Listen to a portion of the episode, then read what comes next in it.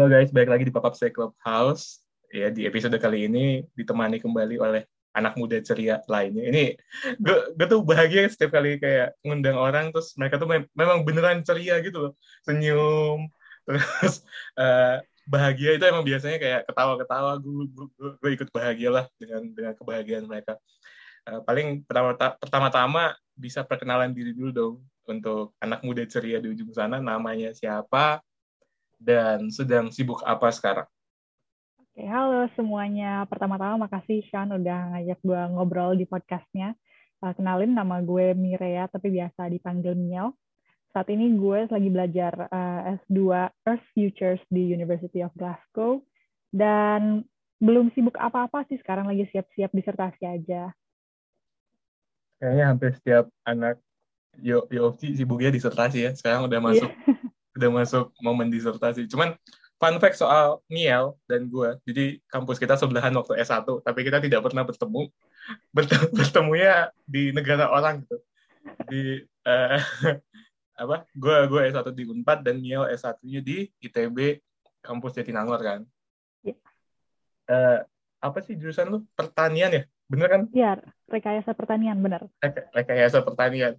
Tapi yang yang gue selalu selalu seneng tuh ketika lu bilang rekayasa pertanian kenapa rekayasa pertanian? I mean I mean I mean like gue nggak tahu ya gue nggak tahu. Waktu itu kalau lu inget ya lu inget ada games yang kayak waktu kecil mau jadi apa inget gak yang waktu itu kita main. Hmm. kan nggak mungkin ya orang orang orang pengen pas masih kecil kayak aku mau masuk ke rekayasa pertanian oh, iya. that's so far away dari apa yang anak kecil bayangkan gitu. Jadi Kenapa rekayasa pertanian? Apa emang itu mimpi lu? Gue nggak tahu nih. Mungkin emang lu mimpinya rekayasa pertanian kan? Pertama lo bener. Kayaknya nggak ada anak kecil yang gue tahu yang ngomong, aku mau jadi petani atau aku mau masuk pertanian kayak gitu. Nah, dan gue juga bisa dibilang ini itu this wasn't my first choice. Uh, pilihan pertama gue dari gue SMA adalah gue pengen jadi arsitek karena gue suka main Sims.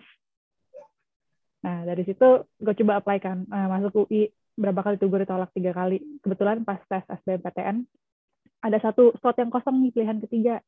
Gue pikir masukin aja kali ya ITB ada yang baru soalnya. Fakultas kayaknya menarik. Uh, gue pikir di lab bisa uh, genetic engineering atau semacamnya. Gue masukin ternyata gue dapetnya yang itu. Dan ya begitulah. Dan gue rasa dibanding jurusan lain ini pilihan yang paling menarik buat gue karena gue suka belajar tentang biologi salah satunya dan gue gue rasa ini bisa membantu gue ke arah entrepreneurship meskipun ujung-ujungnya itu bukan interest gue. Tapi ya it's all worked out in the end so I'm happy about that. Cuma cerita lu mirip lagi sama cerita gue. Gue juga hampir mirip. Gue kan pilihan satu duanya dokter. Terus pilihan tiga SBM tuh kosong. Gue nggak tahu maksudnya kayak masa gue kosongin sih? Terus gue gue ngeliat kan jurusan apa yang seru di Unpad uh, eh, gue nggak bisa fisik bukan nggak bisa. Uh, gue gue ralat. Gue jelek di fisika gue jelek di matematika. Tapi kalau kimia gue juga rada-rada nih. Maksudnya bisa cuman bisanya tuh mudi mudian gitu loh. Kadang ada bisanya kadang kalau yang yang sesuatu materi nggak bisa gitu. Apa last choice-nya? Biologi. Makanya kayak oke okay, pilihan ketiga gue gue masukin biologi aja. Eh ternyata malah lanjut kecantol gitu ya sampai S2 bahkan mungkin bisa aja kan lanjut sampai S3 emang hidup ini begitu lucu kan. Exactly. Tapi, tapi menarik kayak kayak segenetika terus at future. I mean gue gue gue masih gue masih gue masih gue masih kepo juga nih. Kaitannya gue gue karena tidak tahu rekayasa rekayasa pertanian tuh kayak gimana ya. Apakah memang ada kayak lu waktu belajar soal rekayasa pertanian kepikiran kayak oh dunia tuh rusak.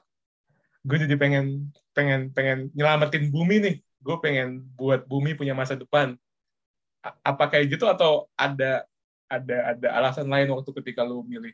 Karena nggak tahu nih dekat nggak sih? Agak jauh kan ya? Future apa sama rekayasa oh iya pertanian. bisa di ya, ada hubungannya lah. Ada hubungannya? Uh, oke. okay. ada kurang lebih oke okay, jadi uh, kalau lo tanya waktu selama belajar pertanian gue ada uh, apa ya ada kepikiran wah dunia mau rusak nih atau ya pikiran-pikiran seperti itu itu gue nggak dapetin secara langsung dari program studinya sih waktu gue lagi belajar rekayasa pertanian okay. karena uh, waktu itu gue belajarnya cenderung technical dalam arti ya udah gue fokus sangat di pertanian sistem pertanian tersebut dan kurang kesentuh aspek-aspek lain kayak seperti sosial dan ya pokoknya sosial secara global lah. Gue ngerasa agak sedikit sempit kalau gue boleh bilang uh, waktu pelajaran gue di jurusan tersebut. Jadi gue banyak belajar tentang uh, perubahan iklim tentang kerusakan lingkungan uh, dan ekologi itu sebenarnya dari banyak baca di internet sih. Antara itu dari media sosial, dari Twitter biasanya gue dapat berita atau dari baca berita-berita dan baca tulisan-tulisan orang di melalui internet. Jadi itulah yang membuat gue tertarik untuk ke arah ke arah futures. Kalau sendiri lo suka nggak uh, baca-baca hal-hal kayak gitu? Hmm, kalau dibilang suka sih, gue gue demen gue demen gue demen belajar sesuatu hal yang sedang booming. Apa sih istilahnya? Gue gak juga tahu sih. Cuman kayak sesuatu hal yang, yang yang sering dibahas gue tuh demen demen ikutin demen baca. Kenapa? Karena biar ada bahan obrolan sama orang lain karena gue tuh suka ngobrol kan jadi biar ada bahan obrolan itu yang pertama terus yang kedua kalau soal yang tadi Earth Future sebenarnya uh, skripsian gue tuh kan mikroplastik lu pernah dengar mikroplastik gak? Iya. Yeah. Ya, itu skripsian gue soal mikroplastik. Jadi gue sebenarnya ada S1 gue, skripsian gue, dan semua proyekan gue itu memang ada hubungannya sama kerusakan lingkungan. Mm-hmm. Kayak gitu. Jadi, menurut gue, ya lumayan menarik sih untuk membahas kerusakan lingkungan. Apalagi, nih, nih, nih, nih, nih. Gue, gue, gue, gue jadi, gue jadi, gue jadi, gue jadi kayak keinget sesuatu kan. Kalau kalau kita ngomongin future ya, masa depan, at, at future kan, uh, masa depan bumi. Menurut lo, bumi bisa diselamatin gak sih?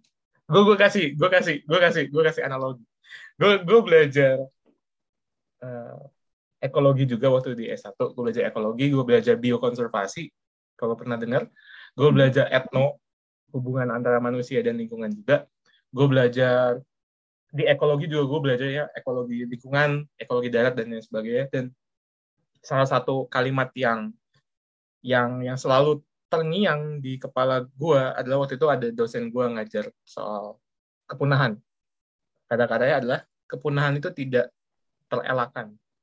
Yang bisa kita lakukan adalah menunda, memperlambat hmm. uh, si kepunahan itu. Kalau kita ngomongin masa depan bumi tadi ya, eh jawab dulu deh, jawab dulu. Menurut lo bumi safe-able nggak sih? Hmm, gue jujur aja kalau misalnya jawaban diplomatisnya, gue nggak punya kapasitas untuk uh, memberikan okay. pendapat tentang itu. Tapi menurut gue sih we can I don't know if it's if we can save the earth but we can definitely make concrete efforts the, untuk melakukan seperti apa yang lo bilang menunda kepunahan kepunahan kita. Itu menurut gue bisa dilakukan. Cuma untuk masa depan manusia sendiri ya nggak tahu sih. Oh nih uh, gue gue tipe apa ya bukan gue bukan pesimis sih. Kalau gue mungkin lebih kalah gue nggak tahu ya nanti lu mungkin pendengar bisa ngejudge gue gitu. Gue mungkin lebih ke arah realis ya. Kalau hmm. kalau kalau kita ngomongin dengan apa yang kita lakukan sekarang itu yang pertama ya apa yang kita lakukan sekarang gaya hidup kita sekarang dengan populasi kita sekarang mungkin bumi tidak se able itu. Mungkin. Mungkin bumi tidak se able itu. Mungkin bumi tidak se able itu. Makanya kenapa ada wacana Elon Musk ingin ke Mars? Hmm. it's either dia nge bumi tidak saveable atau memang ada yang lebih menarik di Mars. Gue nggak tahu. Apa pun itu kan. Hmm. karena sejatinya kalau misalnya bumi masih menyimpan sesuatu yang menarik Elon Musk tidak perlu capek-capek ngembangin sesuatu untuk ke Mars hmm. kenapa nggak dia ngebuat kayak kita bisa hidup di dalam air? Kebayang nggak? Kenapa kita maksudnya kenapa dia harus membawa humanity pengen pindah ke Mars gitu? Kenapa ada ada ada wacana seperti itu? Karena mungkin ya mungkin mungkin ini gue nggak tahu karena karena gue juga gue juga bahkan gue bukan kuliah di Earth Future nih. Gue cuman asumsi doang mungkin memang tidak sustainable itu cuman ya lo juga nggak nggak salah kan tadi. Ada banyak hal yang bisa kita lakukan untuk setidaknya setidaknya masih membuat bumi itu menjadi tempat untuk kita tinggal. Setidaknya setidaknya. Hmm. dan ya gue gue setuju. Cuman kalau kita ngomongin upaya nih, pasti Miao sama pendengar udah sering lah dengerin campaign-campaign gitu kan kayak jangan jangan um, pakai plastik sekali pakai Mm-mm. atau misalnya jangan banyak lah jangan-jangan yang mungkin oh matiin lampu ketika mau keluar dari kamar biar save energi misalnya Hmm. jangan lupa matiin lampu matiin listrik kayak gitu ada nggak sih hal unik yang Miel pelajarin gitu ya atau hal-hal unik yang mungkin Miel nggak pernah tahu dari campaign sebelumnya ketika masuk ke Earth Future kayak sebenarnya oh oh nggak apa pas masuk masuk gitu misalnya di Earth Future pas habis belajar sama profesor kayak oh iya ya kenapa kemarin nggak kepikiran kayak gini gitu ada nggak sih Hmm, ada banget sih, tapi mungkin bentuknya bukan necessarily gue menemukan hal baru untuk uh, Oke. dilakukan diri gue sendiri, tapi lebih ke cara berpikir gue. Yang selama ini gue nggak kayak gue pikir, oh I've never thought about it that way gitu. Iya. Jadi pertama-tama menurut gue um, upaya dari tiap dari level individu tuh perlu. Jadi tadi yang seperti yang lo bilang, eh, jangan buang sampah jangan buang sampah sembarangan, matiin lampu kalau nggak di ruangan, hemat air itu perlu juga.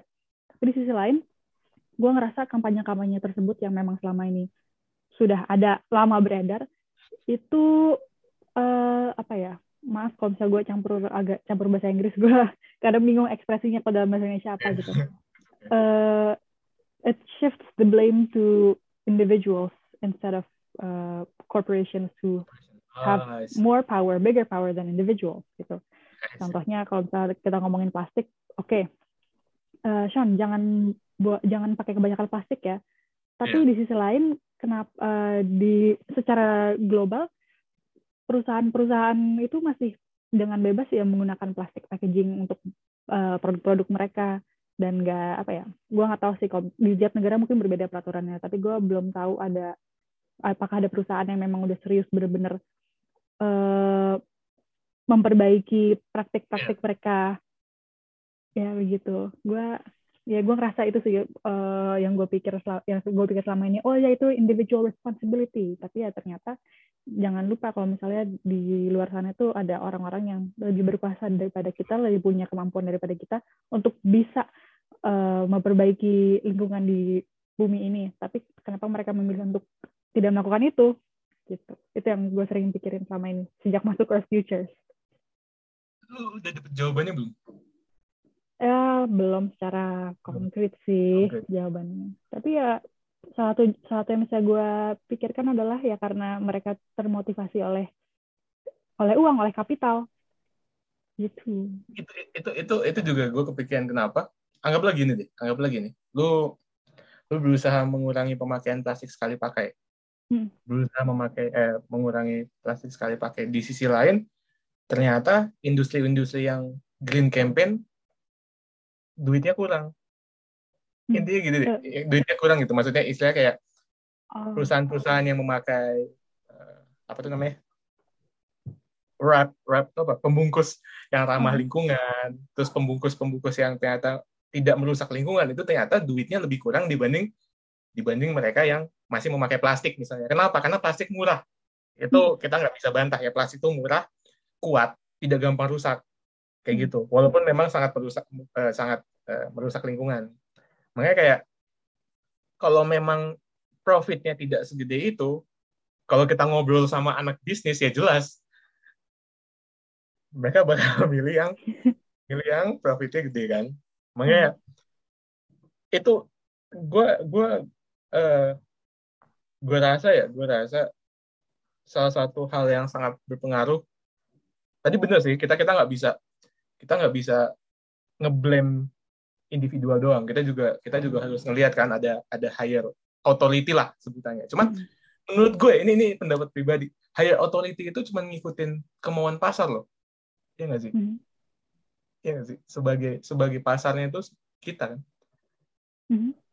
Dan kalau misalnya pasarnya memilih untuk menggunakan produk yang lebih ramah lingkungan, maksudnya misalnya kayak, oh profitnya geser nih, profitnya geser dari yang tidak ramah lingkungan lebih banyak, lama-lama ternyata ramah lingkungan lebih banyak. Gue jamin, gue jamin. Gak usah bak bibu kita campaign, semua pindah ke ramah lingkungan. Kenapa? Karena uangnya di situ. Iya nggak sih? Cuman memang, memang gue tidak menampik kemungkinan lagi yang lain adalah memang susah. Anggaplah pemakaian ini deh. Gue lebih familiar dengan pemakaian minyak goreng ya. karena karena karena gue sempet uh, belajar soal itu kayak pemakaian minyak goreng kan di kelapa sawit kelapa sawit kalau ditanam kan merusak banyak hal ya walaupun hmm. sama-sama pohon gitu walaupun sama-sama pohon tapi dia merusak banyak hal ekosistem tanah ketika setelah selesai digunakan jadi tapi masalahnya pilihan kita selain pakai minyak goreng mau apa gak ada gak ada. Jadi itu susahnya di situ sih. Kalau kalau gue gue gue makanya lumayan lumayan lumayan seru gitu ya tahu pas kayak oh ada anak Indo loh di Earth Future. Karena banyak uh, gimana ya Earth Future tuh kalau menurut gue luas parah sih. Gue nggak tahu. Mungkin mungkin lu, lu testimoni sendiri ya setelah ini lu bisa testimoni apa yang gue katakan benar atau salah karena dia nggak cuma belajar at, at future tuh mungkin hampir belajar semuanya ya dari hmm. public policy misalnya dari hubungan yeah. antara masyarakat dan pemerintah dan uh, bagaimana tadi ekonomi ya keuangan itu bergerak bagaimana pengambilan keputusan yang yang bisa mempengaruhi lingkungan terus bagaimana juga mungkin kemarin kalau misalnya lu kan ikut COP ya itu kan banyak banyak uh, pemerintah dunia yang yang yang datang gitu ya untuk ngobrol. Bagaimana mereka bisa menyelamatkan bumi yang walaupun menurut gue juga masih belum terlalu menyelamatkan. Sorry banget nih pemerintah dunia. Masih belum terlalu menyelamatkan kayak gitu. Jadi emang emang emang emang gue gue kagum kagum parah sih sama kalian. Gila gila. Gue gue nih tapi kalau gue nggak salah ingat Future baru nggak sih? Baru. gue baru angkatan kedua. Baru angkatan kedua. Yes tapi itu tidak tidak mempengaruhi lu ketika memilih ini ya? Maksudnya kayak gue gue nggak tahu sih. Gue ada beberapa orang yang kayak milih kan. Uh, misalnya karena sudah lama misalnya course-nya atau sudah sudah sudah banyak alumninya misalnya. Lu nggak hmm. kepikiran soal itu waktu ketika apply ini? Atau memang ada kebutuhan khusus bahwa oke okay, gue harus apply ini? Nggak ada kan? Nggak ada. Jujur aja itu gue apply karena awalnya gue nggak serius kan mau S2 maksudnya kayak gue coba-coba. Kebetulan ada ada beasiswa British Council dan salah satu program yang bekerja sama sama beasiswa itu Earth Futures ini dan setelah gue baca gue tertarik banget. Maksudnya genuinely tertarik benar-benar tertarik. Akhirnya gue apply gue dapet LOA tapi ternyata gue nggak dapet beasiswa British Council ya akhirnya gue coba ke LPDP dan ternyata rezeki gue di situ. Uh, jujur aja awalnya gue sempet uh, mikir sih apa gue defer aja ya gue ganti prodi yang mungkin kampusnya lebih terkenal lah jurusannya lebih lama juga. Uh, lo bener gue kepikiran kayak gitu. Tapi setelah gue pikir-pikir uh, setelah gue baca lagi silabusnya gue pikir lagi ini arahnya mau ke mana gue belajar gue rasa ini udah tempat yang tepat paling tepat buat gue gitu. Apa sih masa depan bumi aja dipikirin apalagi masa depan orang di sekitarnya. Udah apresiasi lo buat anak-anak future. Paling berhubungan tuh hubungan.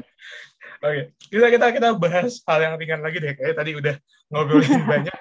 Kalau kalau yang kalau yang tidak familiar takutnya udah panas kan otaknya. Bener. Jadi arsitek ya, arsitek main The Sims. Kalau kalau nih ya, kalau kita kita mengandai-andai nih, gue itu paling demen nih mengandai-andai. Kalau misalnya lu bisa milih bisa jadi apa lagi gitu, tetap arsitek. Enggak, gue mau jadi ini sekarang meskipun gue belum menjadi apa-apa sih. Tapi gue rasain udah jalan yang paling tepat buat gue gue nggak mau jadi arsitek. ini, ini unik sih. Soalnya hampir sebagian besar orang kalau gue tanya ini di podcast gue biasanya kayak mereka berubah gitu loh. Kayak gue aja deh. Gue kalau ditanya gitu ya bisa jadi apa pun gitu kalau hmm. gue bisa ngulang hidup gue gue jadi pianis sih gue jadi full time musician. Ya beneran beneran. Ini, ini gue beneran full time musician dan ini baru pertama kali ternyata ada orang yang tidak berubah. Gila. Ya tapi kalau ada opsi lain maksudnya kalau opsi berandai-andai uh, selain ini ya misalnya seandainya jalan hidup ini nggak ada dalam opsi okay, takdir okay. garis takdir gue kayak gue tertarik jadi ini deh uh, pokoknya berhubungan dengan engineering lah STEM. Ah hmm, ya, kayak kalau bisa gue tertarik engineering dalam bidang bioengineering gue tertarik ya sih kayak bioengineering aja deh. Gue gak terlalu suka kayak misal yang terlalu ya, mechanical gitu. bioengineering kan biotek iya sih iya, iya biotech. Seputar biotek karena gue seneng. Dulu waktu gue S1 tuh gue sempat ada lab work buat uh, okay. apa tesis gue dan itu suatu hal yang menyenangkan buat gue jadi kalau memang gue ada pilihan lain selain ini gue akan milih itu. Tapi karena ada pilihan ini ya gue pilih ini. Tapi saran gue jangan biotek sih. Jangan kenapa? Seru sih seru uh, lab labnya seru labnya seru. Lab reportnya nggak seru tapi ya iya sih. Gue gue nggak tahu ya. Lu kan pernah ngelab kan. Tahu uh. sendiri kan seru sih di, di laboratoriumnya mainan-mainan banyak hal seru. Cuman pas nulisnya iya pas nulis males banget. Gue gue kalau gue kalau bisa ngeskip nulis uh, lab report sih udah udah udah lanjut terus gue biar orang lain aja yang nulisin ya kalau bisa. Kalau bisa kan cuman nggak bisa. Cuman hmm. balik lagi sih at future ya. Menarik. At future hmm. at future. Cuman bentar. Ini ini kalau gue salah kasih tahu gue kalau gue salah hmm. di Indo belum ada kan ya? Apa? Indo? atau ada ya atau ada yang mirip-mirip pesan kayak gini. Gue belum pernah dengar soalnya sejauh ini kalau kata-kata Earth Future sendiri di Indo belum ada sih. Cuma gue rasa rumpun-rumpun. Dia kan rumpun geografi ya, geografi sosial, bukan yang oh. ke fisik. Okay. Jadi gue rasa adalah uh, uh, cabang-cabangnya yang di Cabang Indonesia, cabang-cabang studinya. Cuman kalau ya gue karena gue gue nggak tahu sih kalau misalnya lu lihat di sini S2 S3 masih banyak hal yang umum gak sih? Lu, banyak. Lu, banyak kan? Gue gue gue kadang suka bingung kayak kalau di Indo kan udah lebih spesifik bukan sih? Udah lebih udah lebih mengerucut ya ke atas. Kok di sini ke semakin ke atas kok ilmunya semakin luas. Kayak bener banget. Kayak emang emang sengaja kita dibuat semakin gak tahu gak sih? semakin ya sih? Lu, lu pernah dengar kata-kata itu gak sih? Semakin lu belajar lu semakin banyak gak tahu ya. Kayak beneran diimplementasikan. yang gue rasain. diimplementasikan di sini. Uh, bener banget tapi kata uh, ah, gue pernah lihat siapa yang bilang gue udah nggak inget tapi katanya kalau misalnya kita ngerasa kayak gitu pas lagi belajar ya berarti kita di jalan yang benar. Gue berarti di jalan yang benar. Karena gue semakin semakin baca soal bidang gue gue semakin kayak gue harus ngapain sih? Oke, baca makin nggak tahu. Iya, gue, gue, gue, gue, akhirnya kayak kalau gue baca buat persiapan disertasi gue kan, hmm. kayak gue, gue perasaan kemarin udah belajar banyak metode. Kok sekarang ada metode baru kayak ya udahlah. Ternyata memang ilmu sebercanda itu gitu. I feel you. Parah ya.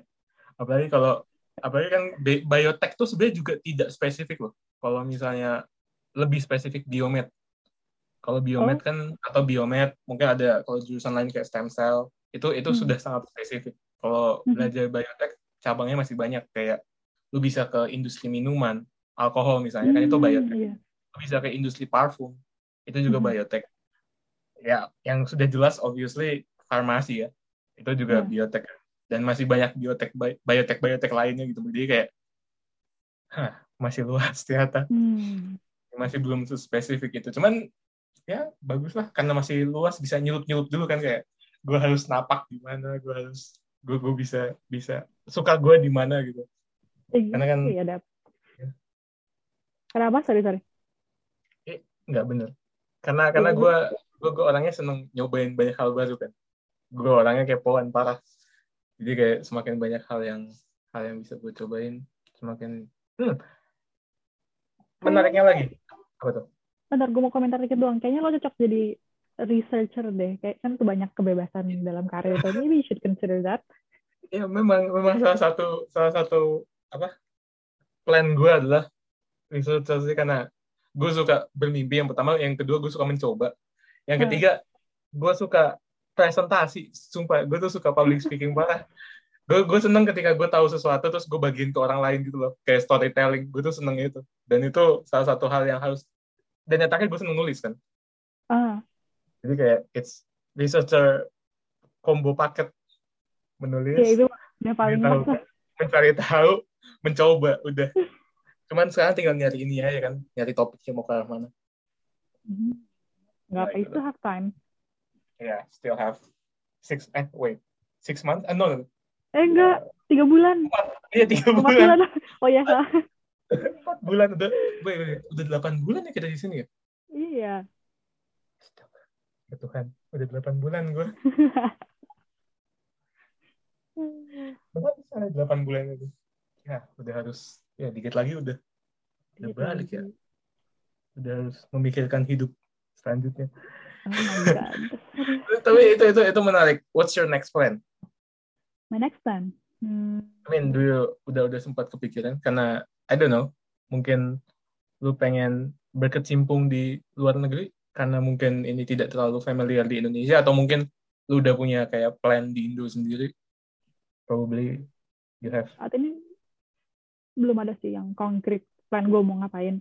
Yang pasti eh, in dia pada akhirnya gue bakal settle di Indonesia itu udah pasti. Tapi selama gue, tapi selama di sini gue pengen, mas selama ada kesempatannya juga, gue pengen masih pengen eksplorasi. Eh ya pengalaman di luar mereka bidang kerjanya. Kan gue tertarik sama bidang sustainability ya kalau misalnya gue pengen masuk ke industri. Gue belum tahu sih mau masuk ke eh, akademia misalnya riset atau enggak.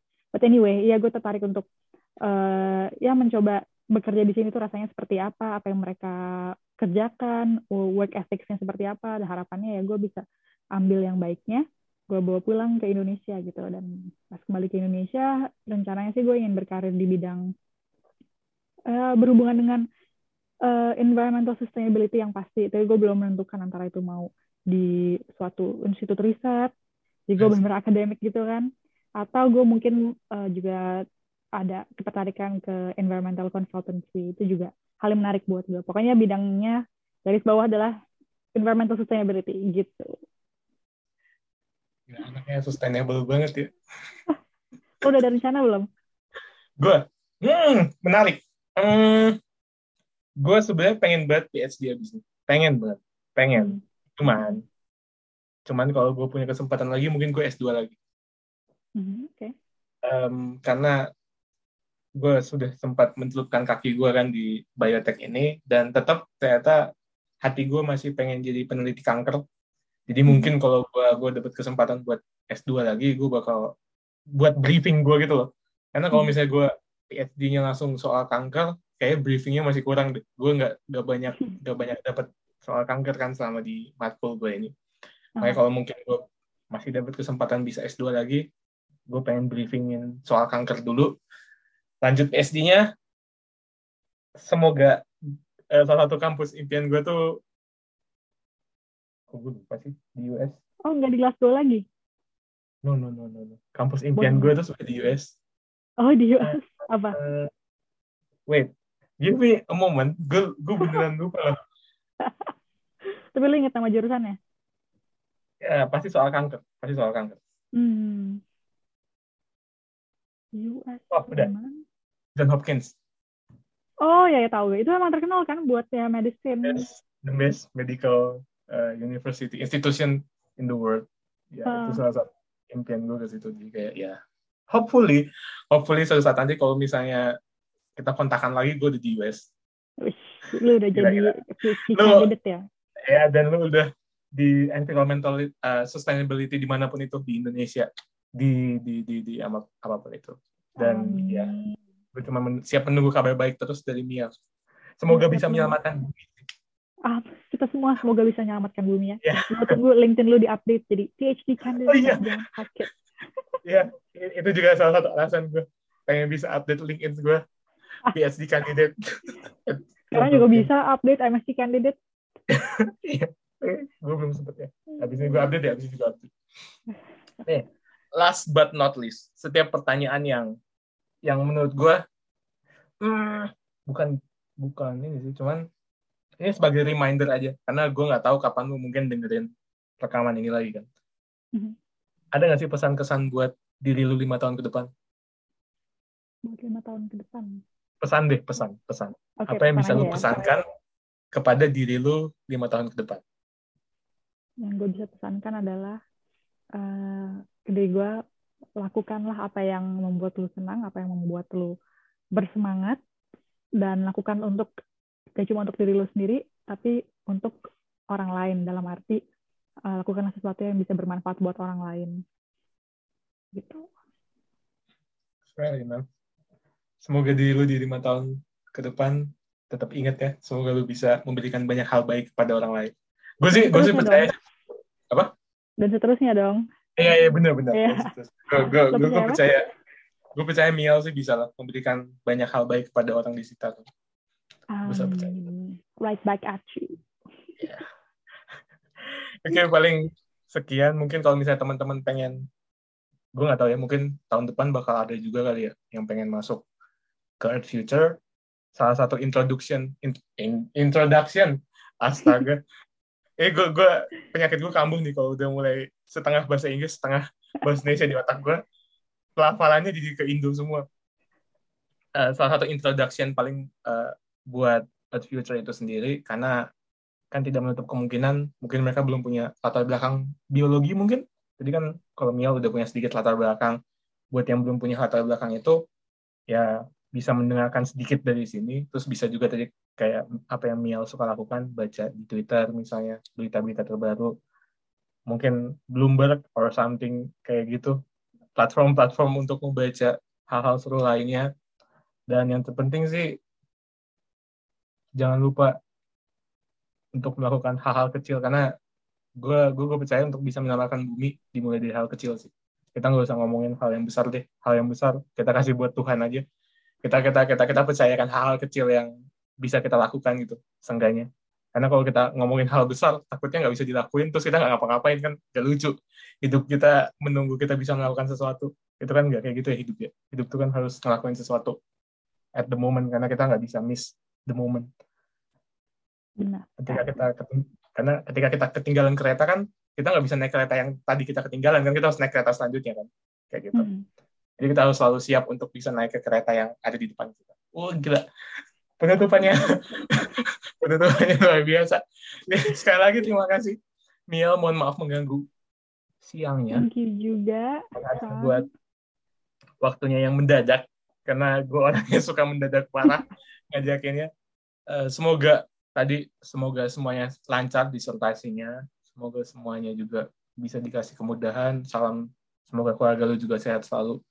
Dan buat teman-teman yang mendengarkan, terima kasih. Sampai jumpa di episode selanjutnya.